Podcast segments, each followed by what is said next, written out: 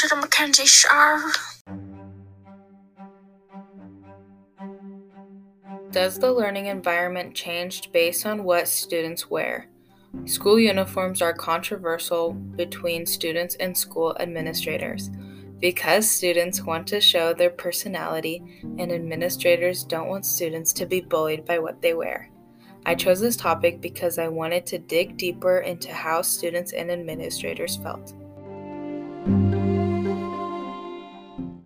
Some people, such as school administrators and teachers, feel the need to enforce school uniforms for students, while some students feel they need to express themselves through their own clothes. At Bigfork schools, uniforms are not enforced, but they enforce a dress code policy. By having a dress code policy, students are free to express themselves through their own choice of clothing without looking too provocative. Administration shouldn't enforce school uniforms because it can steal our identities, they can be expensive, and can be sexist.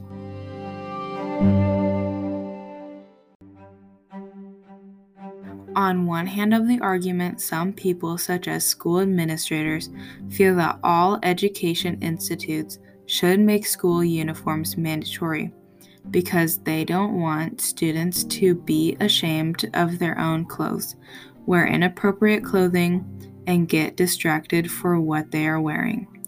Some schools either made school uniforms mandatory or the dress code really strict.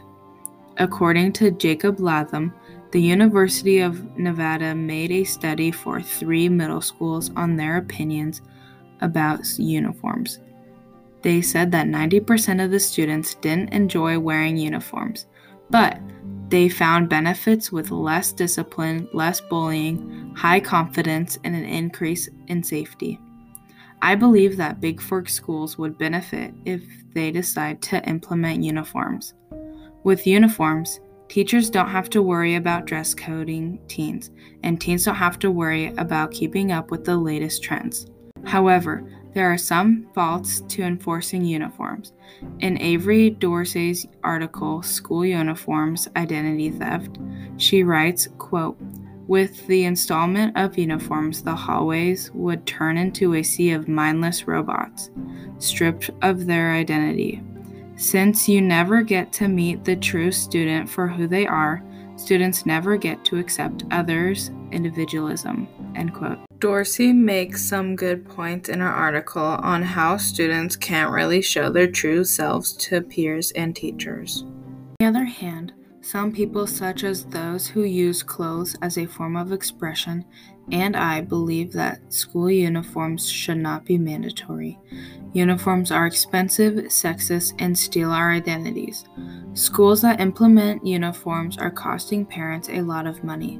Usually, the girls' uniform wardrobe includes two skirts, three pairs of pants, 10 shirts, half being long sleeve and the other being short, one sweater, five pairs of socks, and a pair of shoes. This all costs $285.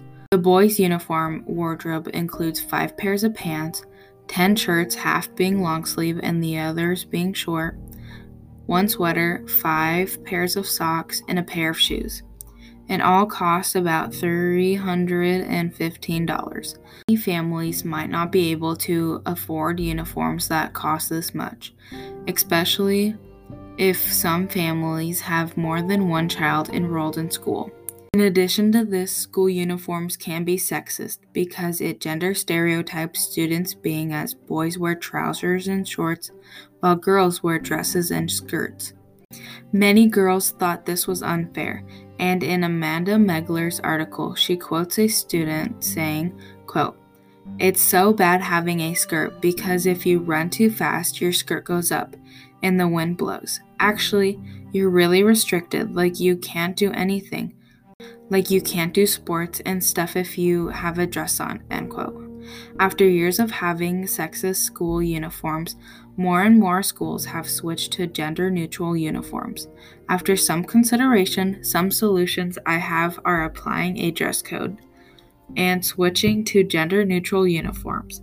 By having that opportunity, many students can wear their own clothes or their gender neutral uniforms and feel comfortable.